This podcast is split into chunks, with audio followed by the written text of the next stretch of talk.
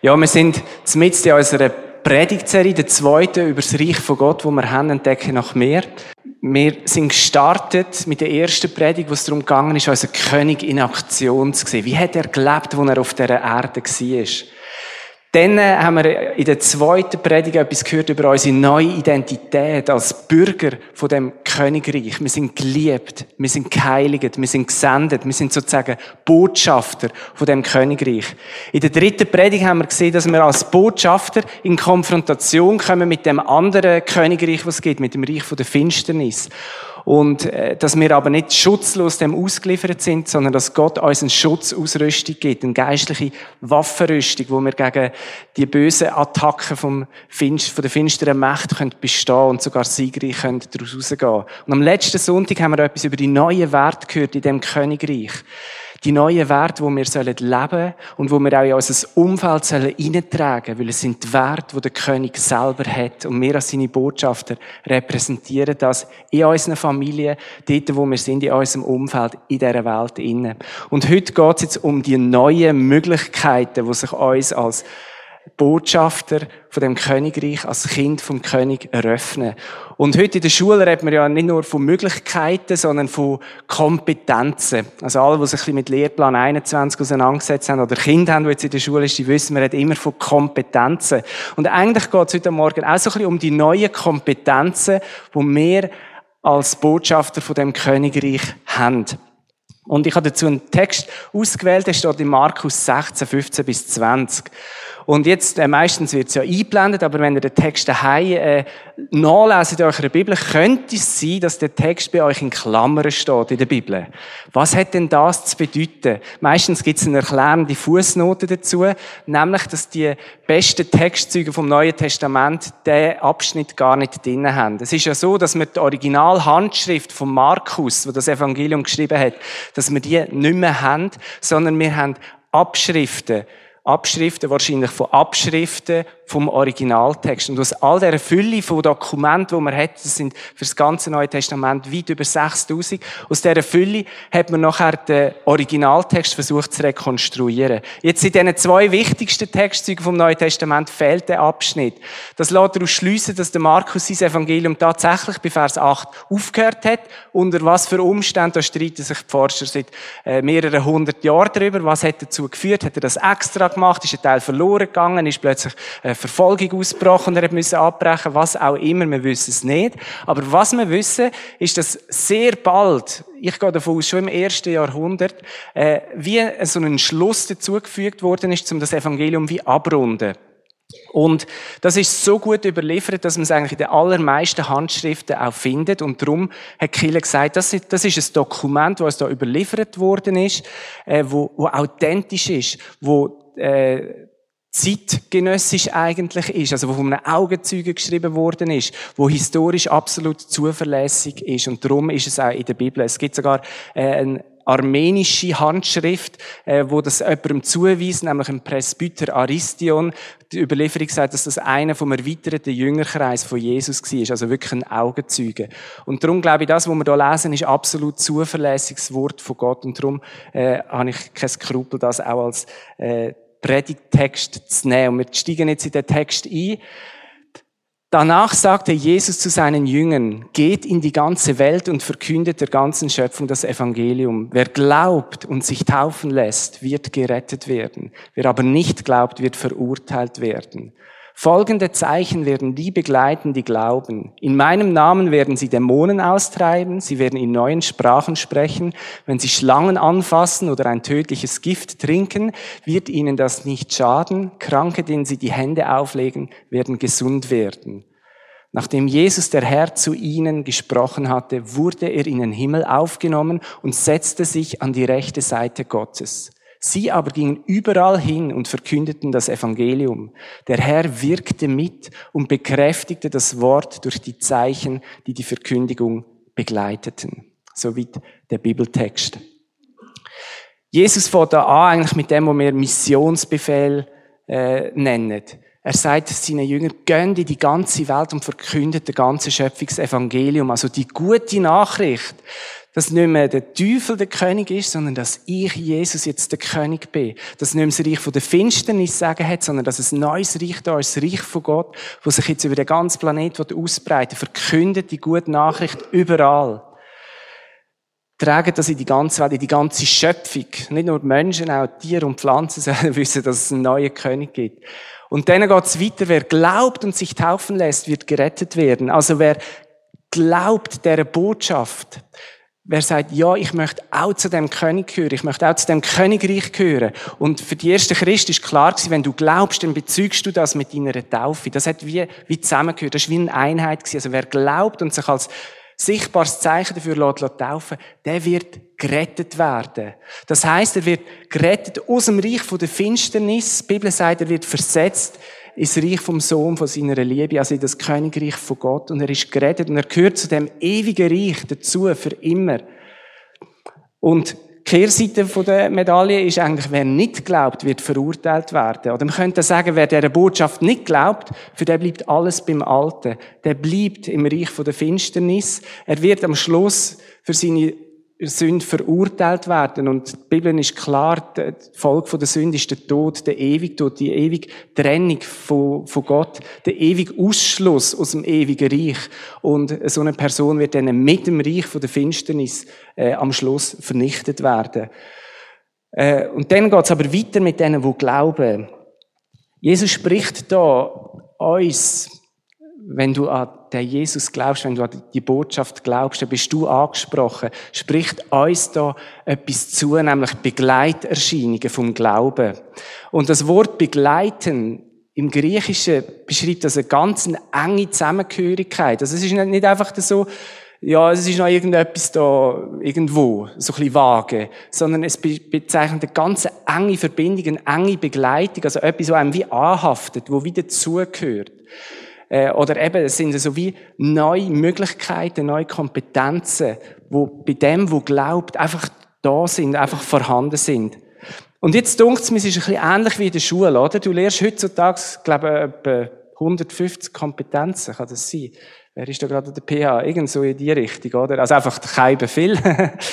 Und äh, eben da staunt man, oder, was man alles lehrt. Und nachher kommt dann das reale Leben, oder? Und was von diesen Kompetenzen ist denn noch da?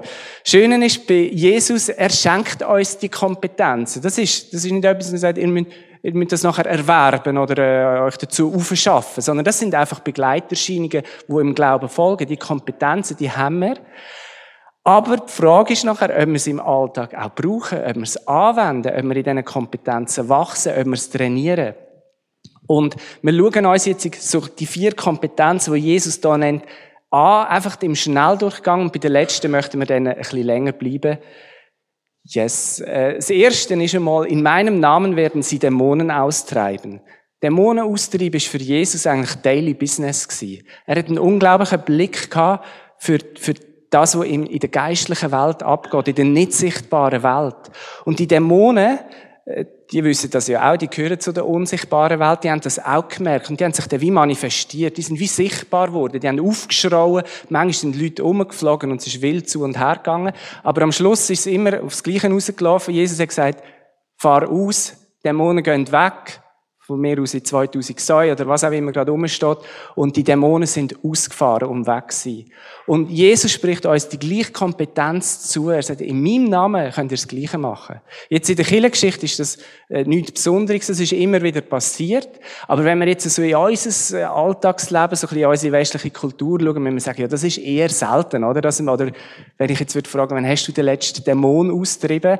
Ähm, dann würden wir wahrscheinlich zuerst mal erst schlucken und sagen, äh, ich habe eigentlich noch gar nie einen Dämon austrieben. Und ich glaube, das hängt damit zusammen, dass wir eigentlich Dämonen wie aus unserer Denkwelt wegrationalisiert haben. Also die, die Realität, wo Jesus davor hat, wo die ganze Bibel davor hat, die haben wir wie ausblendet. Wir glauben wie nicht mehr dran. Oder wir tun es eben so mit äh, rational erklären, irgendein Gendefekt oder äh, es ist psychosomatisch oder irgendwo. Aber wenn wir ehrlich sind, irgendwo kommt die Wissenschaft nicht mehr weiter, irgendwo steht sie an. Und wir merken einfach, da ist irgend noch etwas im Spiel.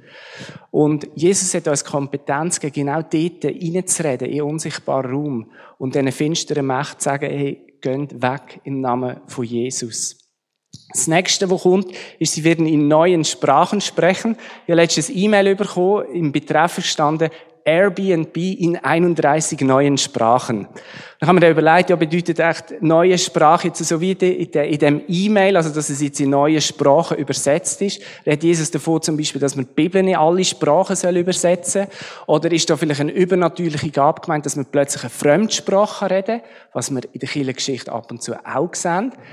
Aber bei diesen Sachen geht es eigentlich um viel allgemeinere Sachen. Ich glaube auch, dass da Jesus etwas Allgemeines meint. Und wenn wir da in der Bibel schauen, wo kommt der Ausdruck schon noch vor, sehen wir das zum Beispiel ab Pfingsten, dass die, die Leute plötzlich in neue Sprachen geredet haben. Und der Paulus widmet das ganze Kapitel, dem, oder fast das ganze Kapitel dem Thema im 1. Korinther 14.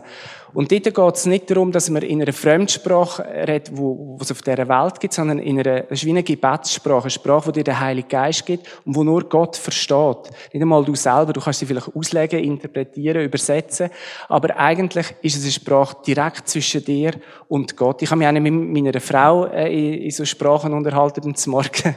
das wäre ein bisschen komisch, äh, sondern das ist wirklich eine Sprache, die direkt zu Gott ist. Und wenn dich das auch mehr interessiert und denkst, was habe ich da eigentlich für eine Kompetenz, dann lese mal das Kapitel 14 vom 1. Korintherbrief und entdecke, wie, wie wertschätzend der Paulus von dieser Gabe redet. Dann, äh, Vers 18 geht's weiter, und da wird's jetzt ja wirklich so ein bisschen äh, creepy, so ein bisschen speziell. Wenn sie Schlangen anfassen oder ein tödliches Gift trinken, wird ihnen das nicht schaden. Jetzt gibt's tatsächlich in Amerika Chile, wo Schlangen im Gottesdienst haben, oder? Äh, also wo quasi sagen, ja, wenn du wirklich glaubst, dann kannst du auch die, die Schlange streicheln und es macht dir nichts, wenn sie beißt. Ich weiß nicht, wie viel äh, Todesfälle, dass sie dort auch haben. Ganz sicher meint Jesus mit dem, und er sagt, nicht das. Es geht nicht um einen Glaubenstest. Äh, also trink das Gift und dann sehen wir, ob du wirklich an Jesus glaubst oder nicht. Es gibt auch in der Kirchengeschichte Beispiele davon, wo genau das passiert ist, wo, wo Leute von Schlangen gebissen worden sind oder wo ihnen Gift vorgesetzt worden ist und wo es ihnen nicht geschadet hat. Aber ich glaube, Jesus hat da etwas viel Tieferes noch vor Augen. Und zwar Schlange in der Bibel ist ein Zeichen fürs Böse. Die Schlange ist der Satan. Und Schlange in Mehrzahl ist einfach das Reich der Finsternis gemeint. Also er sagt, wenn du als Botschafter vom Königreich den Schritt führen machst, in die Front gehst und denen nachher schießt gegen dich. Die Schlangen kommen gegen dich und wenn dich attackieren, wenn dich fertig machen, dann wird dir das nicht schaden. Die Kompetenz hast du, die Gewissheit kannst du haben ich bin ein Kind von Gott und ich stehe unter seinem Schutz. Und das Gift wird in der Bibel gebraucht für böse Worte, wo Menschen über dir aussprechen, für üble Nachrede, für Hetze, für äh, Verleumdung. Und wenn du einen Schritt führen machst, äh, als Botschafter vom Königreich, dann wird oft gegen dich geschossen. Äh, das merkt man, wenn man ein bisschen Zeitung liest, oder? Gegen wer wird der geschossen in den Medien? Dann merkst du plötzlich, hey, das sind Leute, die sind rausgetreten, die haben das Reich von Gott verkündigt und Menschen schiessen mit bösen und giftigen Worten gegen sie und wenn sie so fertig machen.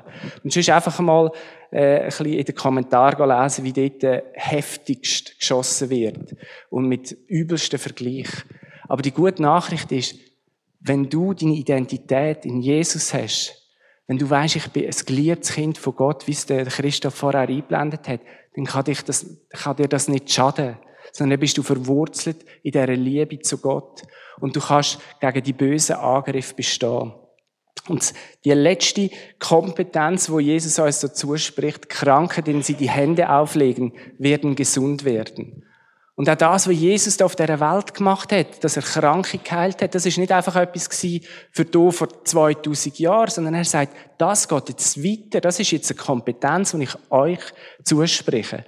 Und ich muss ganz ehrlich zugeben, ähm, ich bete zwar, Gesundheit, ich bete zwar für Kranke, Gott soll auch dich heilen.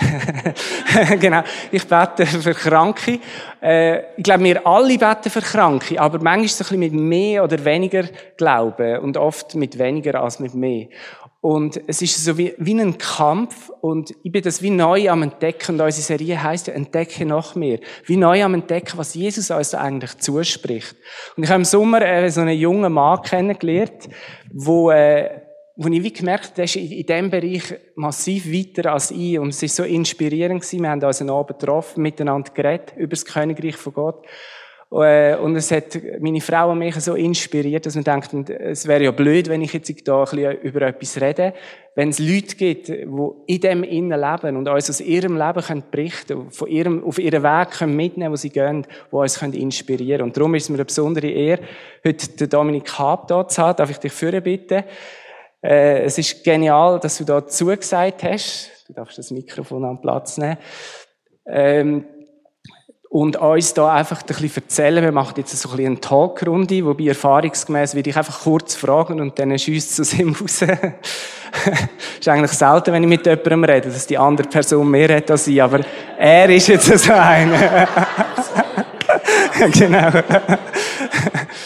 genau. Ähm, ja, Dominik, dass wir zuerst einmal ein wissen, wer du überhaupt bist. Meine erste Frage, die, wann bist du heute Morgen aufgestanden? Ich bin wirklich spät aufgestanden, weil ich heute frei hatte. Ich habe die letzten zwei Tage geschafft. Ich habe einen Milchwirtschaftsbetrieb mit meinem Vater zusammen äh, in Mittenstetten. Und äh, sonst stehe ich eigentlich schon, ich sage so, 20 ab 4 geht mein Tag los. Du bist verheiratet, hast vier Kinder. Deine Frau und die vier Kinder sind dort auch da.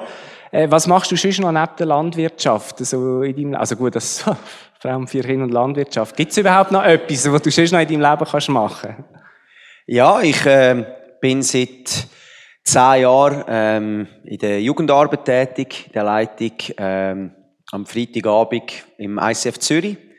20s heisst das Ganze, so zwischen 18 und 30 äh, jährig bist, dann kannst du dich dort treffen und ich bin schon ein bisschen drüber, aber äh, ich bin immer noch dabei.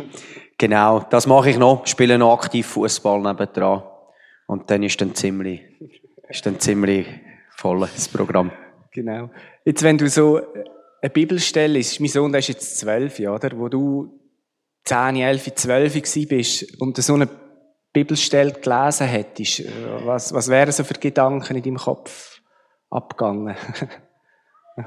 ich bin eigentlich gar nie äh, dort gekommen, zu dieser Bibelstelle, weil ich habe immer äh, am Anfang angefangen zu lesen und das hat mir einfach abgelöscht. Meistens so im dritten Mose. Und, äh, und ich habe es nicht verstanden. Es hat mir nichts gesagt.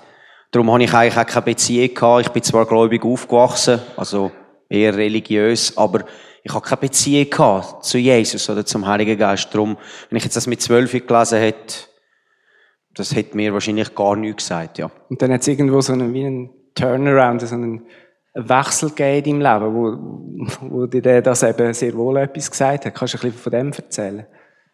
Ja, absolut. Also ich han, äh, bin nach einer äh, Swiss Ski Junioren Nationalmannschaft gsi äh, im Skiakrobatik, bin viel umeinander gereist äh, und äh, Sport gemacht. Das war mein Leben äh, und auch habe ich nicht mehr mit dem Glauben zu tun gehabt. Bin eigentlich froh gewesen, dass ich nicht mehr in die Gemeinde am Sonntag, weil ich immer am Wochenende etwas los hatte.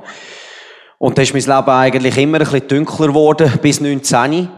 Ähm, bin ich wirklich, äh, kann man eigentlich so sagen, am Ende gewesen.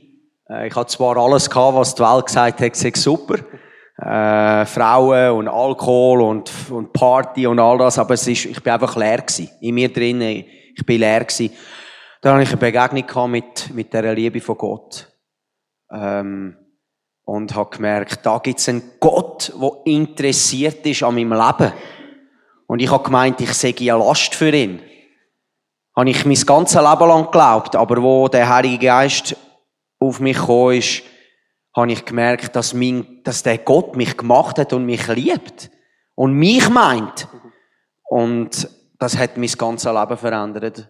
Ähm, weil ich auch, auch können an eine Kille gekommen, wo ich mit all meinen Problemen gekommen bin und die Menschen haben mich geliebt. Ich habe zwar meinen Joint geraucht draussen, bevor ich dann reingekommen bin in die Gemeinde. Und ich habe eigentlich gewusst, weil ich bin ja christlich aufgewachsen, die Leute, die müssten mich nicht gern haben, die müssten mir sagen, was ich alles müsste ändern. Aber die Menschen haben mich geliebt und ich bin dort einem Gott begegnet, wo mir in meinem Dreck begegnet ist. Und mich nachher nach dies die Freiheit geführt hat. Und das hat mein Leben komplett verändert, sage ich. Yes. Jetzt, wenn du die Bibelstelle heute liest, äh, was, was bedeutet das oder was löst es in dir aus? Eine riesige Freude. Weil ich habe gelesen im Johannes 20, wo Jesus den Jüngern begegnet, wo sie Angst haben, und ihr habt sie auch auf dem Ding gehabt. So wie der Vater mich gesendet hat, so sende ich euch auf die Welt. Und für mich ist klar Jesus ist nicht da. Jesus hat gesagt, ich gehe zum Vater und sitze zur Rechten vom Vater. Wartet in Jerusalem, bis der Heilige Geist kommt auf euch, damit ihr könnt Zeugen sein im Land und darüber hinaus. Und er hat gesagt, ich schenke euch einen Begleiter, einen Freund, einen Ratgeber, der Heilige Geist, wo in uns die Wohnung nehmen will und mit uns durch, durchs Leben gehen. Und wenn ich dann das so lese, dann merke ich die Möglichkeiten, oder? Wenn ich im 1. Johannes 2 lese, äh, wo der, Johannes äh, in seinem Brief schreibt, denen, die an Gott glauben, sag, die, die sagen, sie gehören zu Gott, sollen so leben, wie Jesus es vorgelebt hat. Und das ist so genial, wenn du die Bibel anschauen und Jesus als Vorbild nehmen. Weil er ist das Leben, er ist der Weg, die Wahrheit und das Leben. Und er ist die Definition. Er hat gesagt, wenn ihr mich seht, seht ihr den Vater. Und das, genau das ist das, was ich gesehen habe. Ich habe gesehen, da gibt es einen Gott, der mich einlädt, der darauf zählt, dass ich in seinem Team bin. Weil er ein Familienmensch ist. Und weil das Königreich, wo man darüber redet, Familien ist. Da ist man miteinander unterwegs. Man hat einen König, sein Name ist Jesus Christus. Und wir sind seine Kinder und wir sind seine Repräsentanten auf dieser, auf dieser Erde. Und dürfen in seiner Autorität eigentlich diesen Problemen der Menschen begegnen, in unserem Leben, in unserem Umfeld. Kannst du ein Beispiel nennen, wie dass du jetzt eben so einem Problem von jemandem begegnet bist, vielleicht gerade aus, aus der letzten Zeit, also wo du wie, wie gemerkt hast, da hat jetzt der Heilige Geist durch mich wirklich gewirkt? Ähm, ja, etwa vor drei Wochen bin ich am Arbeiten auf dem Hof. Ich bin dann ähm, am, am Futter putzen für die Kühe. Und dann sehe ich zwei Frauen durchlaufen mit dem Kinderwagen. Und die eine, die habe ich schon kennt. Mit ihr habe ich schon ein paar Mal über den Glauben geredet. Ich und meine Frau, sie hat ein bisschen Probleme in ihrer Beziehung, haben wir für sie auch schon gebetet gehabt. Und sie hat eine andere Frau, die mit ihr mitgelaufen ist, und die habe ich nicht gekannt, auch mit, mit einem Kinderwagen.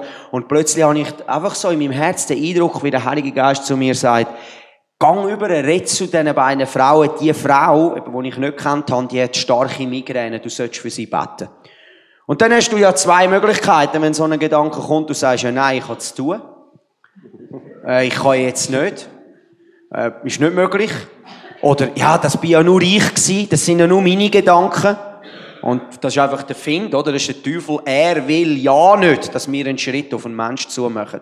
Er wird dir alle rationellen Ideen geben, damit du diesen Schritt nicht machen musst. Und das hast du natürlich dann mit der Zeit merkst du das und dann freust du dich, weil du weißt, Gott hat zu dir geredet. Und ich bin an, ich habe mit ihnen geredet.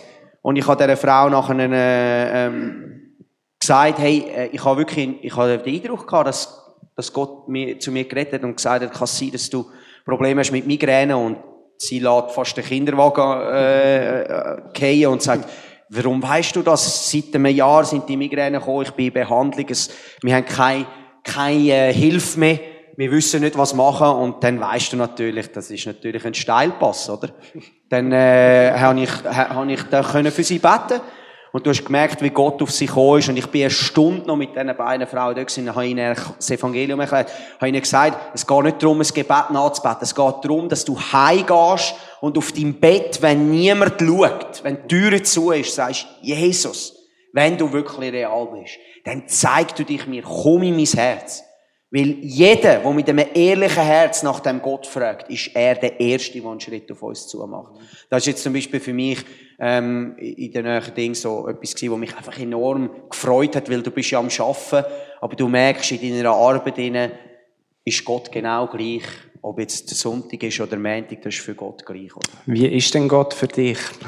Kannst du das beschreiben?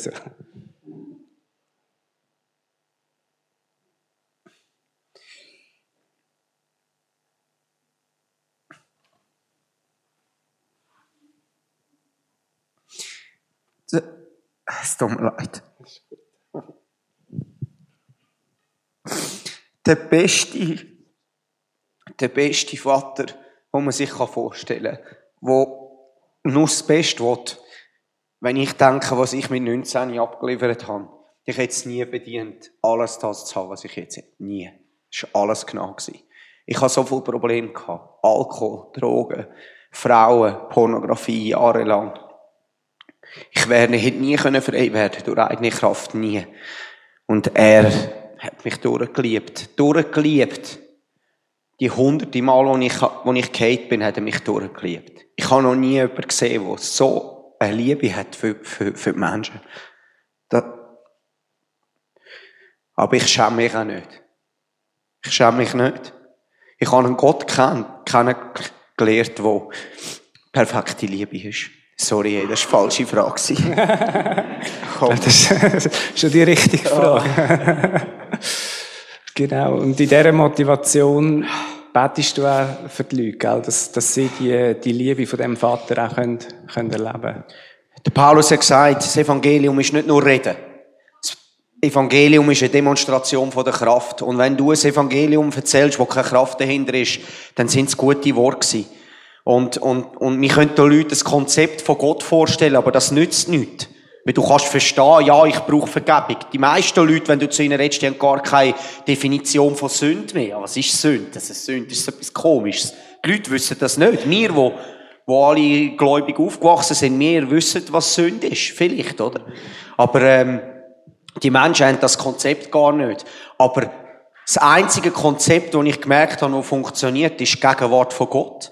Wenn die Gegenwart von Gott auf Menschen kommt und sie merken, die Liebe und die Nähe und der Frieden, wo sie vielleicht nie hatten, oder zum Beispiel, ähm, im September haben wir ein Camp in Kroatien, äh, mit etwa 150 äh, jungen Erwachsenen.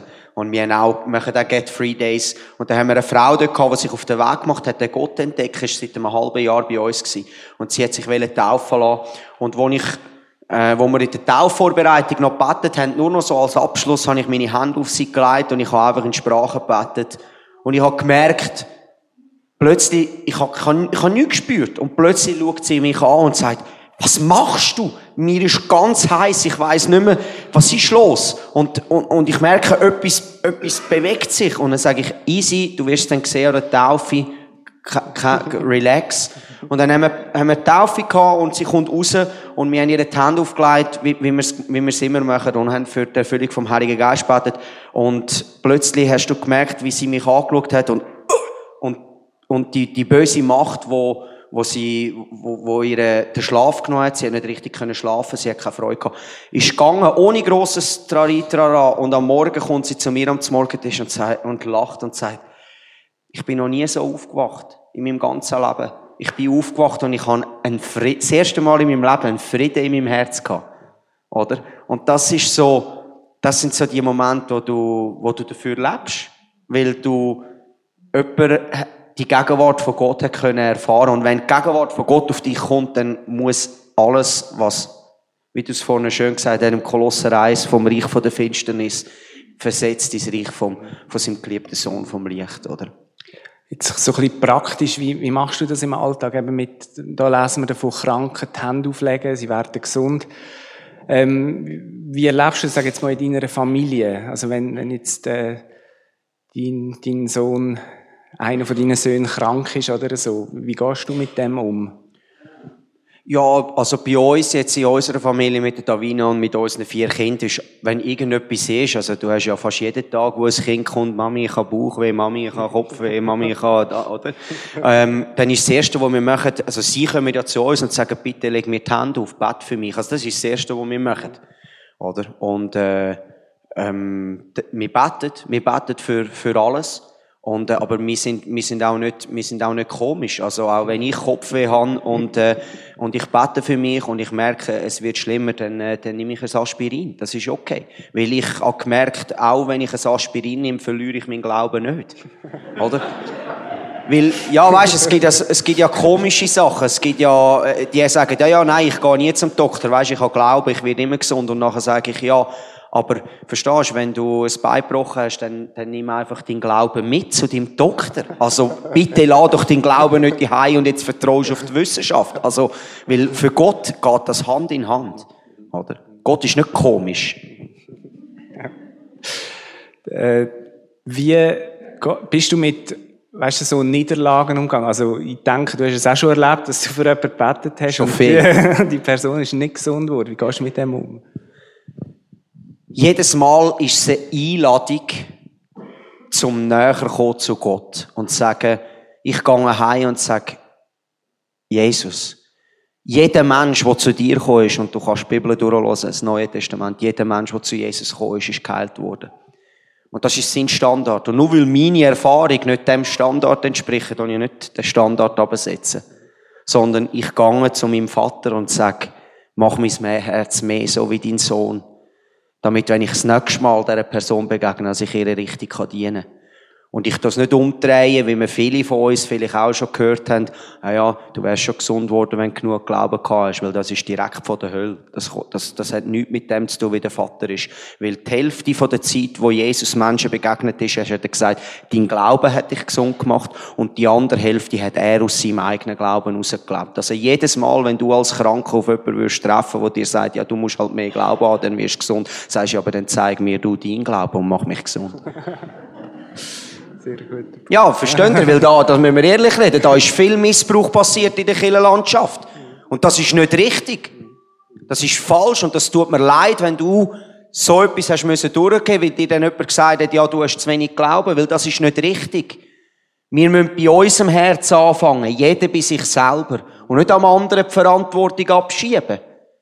Ich will so sein wie Jesus. Mehr und mehr. Dass wenn ich jemandem begegne in der Not, damit sich das nachher auch manifestiert. Weil bei Jesus ist es klar gewesen, Jesaja 52, Jesaja 53, er hat durch seine Wunden sind wir geheilt. Er ist der, der gesund macht. Er ist nicht ein Superhero, der alles machen kann, sondern er, der in uns wohnt, will durch uns durchwirken. Mhm. Yes. Wie begleitest du Menschen, die sagen schon Jahre oder Monate oder Jahre lang für sie betest und man sieht sichtbar eigentlich, wie nichts passiert. Wir haben auch Leute bei uns in der Kirche, weißt, die schon seit Jahren unter etwas leiden und sie beten und sie wünschen sich so sehr, von dem geheilt zu werden. Wie gehst du mit dem um? Also zum Beispiel, wir haben ja, also ich habe, meine Frau zum Beispiel äh, sieht extrem schlecht. Ähm, also wenn sie keine Linse hat, wenn ich jetzt da würde hocken, dann äh, würde sie nicht wissen, wer äh, neben, neben ihr hockt. Und wir legen immer wieder die Hände auf, auf die Augen und wir sprechen Gesundheit in die Augen nie. Und wir haben bis jetzt noch keine Verbesserung gesehen. Aber wegen dem geben wir ja nicht auf. Weil der Glaube ist nicht etwas, wo ich aufrühre, schaue, oh ja, es passiert oder es passiert nicht, sondern es ist eine konstante Haltung von meinem Herz. Und darum habe ich gelernt in solchen Situationen. Und ich meine, wir alle haben unsere Geschichten. Wir alle haben Todesfälle in unseren Familien, wo wir gebetet haben. Oder? Der traurige Krebs, all das, all das Scheisszeugs, oder? Und, und wir, wir alle zusammen. Schlimme Sachen, die passieren, wo wir vielleicht keine Erklärung haben. Oder? Wir bei uns, äh, im ICF, eine von unseren Worship-Leiterinnen, die einen kleinen Bub hatte, ist 34. Gestorben. Ja, warum Gott? Das ist eben die falsche Frage. Unser Gott ist nur gut. Da ist ein Find auf dieser Erde, der probiert kaputt zu machen, zerstören. Er kommt wie eine Schlange im Gras, beißt und geht weg und er will, dass die Menschen Gott anklagen. Aber ich kann euch heute Morgen sagen, unser Vater im Himmel ist für etwas die Schuld.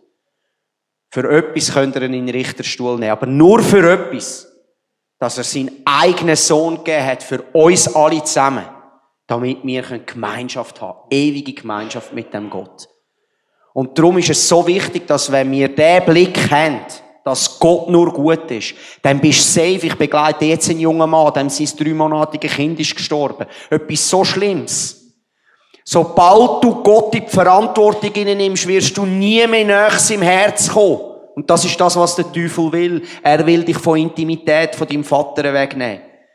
Und sobald du fängst zu realisieren, dass der Teufel auch noch Einfluss hat auf dieser Erde und du weißt, ja, es ist schlimm, dass mein Sohn gestorben ist. Aber das Einzige, was ich verloren habe, ist temporäre Zeit auf dieser Erde, weil Jesus gesagt hat, Tod, wo ist dein Stachel, Tod, wo ist dein Sieg. Und er wird seinen Sohn wieder einig sehen. Oder? Und das ist, das ist so wichtig, weil da, da, stellen sich mir amigs die Nackenhaare auf, wenn ich amigs Leute muss zuhören sagen, ja weisst, Gott hat jetzt die Person zu sich genommen. Gott ist nicht einer, der tötet. Er hat gesagt, wecken die Toten auf. Ich bin der Autor und Geber vom Leben. Und jetzt ist er der, der einfach noch im Untervertrag noch die Leute wegnimmt. Nein, wenn jemand von unseren Geliebten geht, ob jung oder alt, dann empfängt der Vater die Person. Er ist nicht der, der Tod orchestriert. Da ist ein anderer zuständig aus dem Reich der Finsternis und hat uns den Auftrag gegeben, dort hineinzustehen. Und das braucht so viel Demut. Weil wenn du in der eigenen Familie Leute hast, wo das angeht, dann geht's dann ans Eingemachte. Dann geht's dann, dann geht's dann nach. Weißt, weiter weg ist es immer einfach. Wenn es nach bei der Familie ist, dann, dann tut's weh. Oder? Ich habe die Beerdigung von meinem Großvater gemacht. Und es ist nicht schön gewesen, wie er sterben Aber ich habe dem Mann nochmal aufgeklopft und geehrt für das Leben, das er gelebt hat. Weil seine beiden, er hat drei Kinder, eine davon ist meine Mami. Und die anderen beiden haben ganz, ganz ein schwieriges Leben. Und man hätte können sagen, ja, man hat bisschen, vielleicht als Eltern ein bisschen versaut. Aber das stimmt nicht. Er hat das Leben durchgelebt. Und ohne ihn wäre ich nicht da. Und darum ist es so wichtig, wenn wir anfangen, den Blick haben, dass Gott nur gut ist, dann bist du safe. Versteht ihr, wenn ich rausgehe für Menschen beten, wenn ich vor hunderten oder tausenden Leuten rede, dann die Heime, ich has, da geht's drunter und drüber, wie viele Kühe ich schon in die Metz gegeben habe wegen irgendwas. Und wenn ich nicht klar bin, ich gehe heim und ich freue mich. Und ich sage, Vater, du hast gesagt im Psalm 23, du wirst mir einen Tisch bereiten im Angesicht von meinen Feinden. Und alles, was der Teufel mir geklaut hat, wird er mir müssen hundertfach zurückzahlen. Und ich freue mich, weil ich weiß, das ist nicht mein Gott, der die Heime nicht schaut. Das ist ein Find, der kommt und mir will Freude auch, aber das lasse ich nicht zu. Weil mein Gott ist nur gut. Amen. Tom, danke vielmals für den Einblick, wo wir ein bisschen überkommen haben in dein Leben. Du bist sicher nachher auch noch da, stehst Rede und Antwort und bist für Gebet auch, äh, stehst zur Verfügung. Mich hat es, wie gesagt, sehr inspiriert, ich glaube auch für uns. Und ich würde vorstellen, dass wir es so machen, wie es der Paulus, der Thessalonicher, geschrieben hat. Er hat ihnen gesagt, prüft alles und das Gute behaltet. Oder wir haben äh, einen Einblick bekommen in dein Leben. Und du bist ja nicht Jesus. das heißt, wir müssen auch das prüfen für uns. Wir müssen das Gute behalten. Und mir ist da wichtig, vielleicht gibt es eine Aussage, wo du denkst, ja, aber das sehe ich anders. Und dann könntest du das Ganze, wie sagen wir so schön, ähm, das Baby mit dem Bad ausschütten, oder? Aber der Paulus hat ein anderes Konzept. Er sagt, prüft alles und das Gute behalten. Also wo hat Gott heute Morgen durch den Dom in dein Leben gerät und du sagst, yes, das will ich nehmen, da will ich nachgehen, da will ich weitergehen. Und bei den anderen Sachen, mir ist es auch so gegangen, du forderst einem manchmal recht raus mit deiner äh, Klarheit. Du hast ja gewusst, was dich Ich habe es gewusst, genau. Äh, habe dann nachher die Worte genommen gesagt, jetzt, jetzt schau ich mal, jetzt nehme ich mal den biblischen Maßstab und schaue, ob das, was der Tom sagt, auch verhebt. Und das hat mich selber auch weitergebracht. Und so wünsche ich mir, dass wir mit dem auch umgehen können und ich sage dir ganz herzlichen Dank, dass äh, du dich da so investiert hast und für dein Herz und für deine Tränen. Äh, wir haben da eine kleine Tischdekoration. Die ist jetzt nicht für deine Kühe und auch nicht für dich, sondern die wäre für deine Frau. genau, herzlichen Dank. Danke vielmals. Merci vielmals. Danke. Danke vielmals.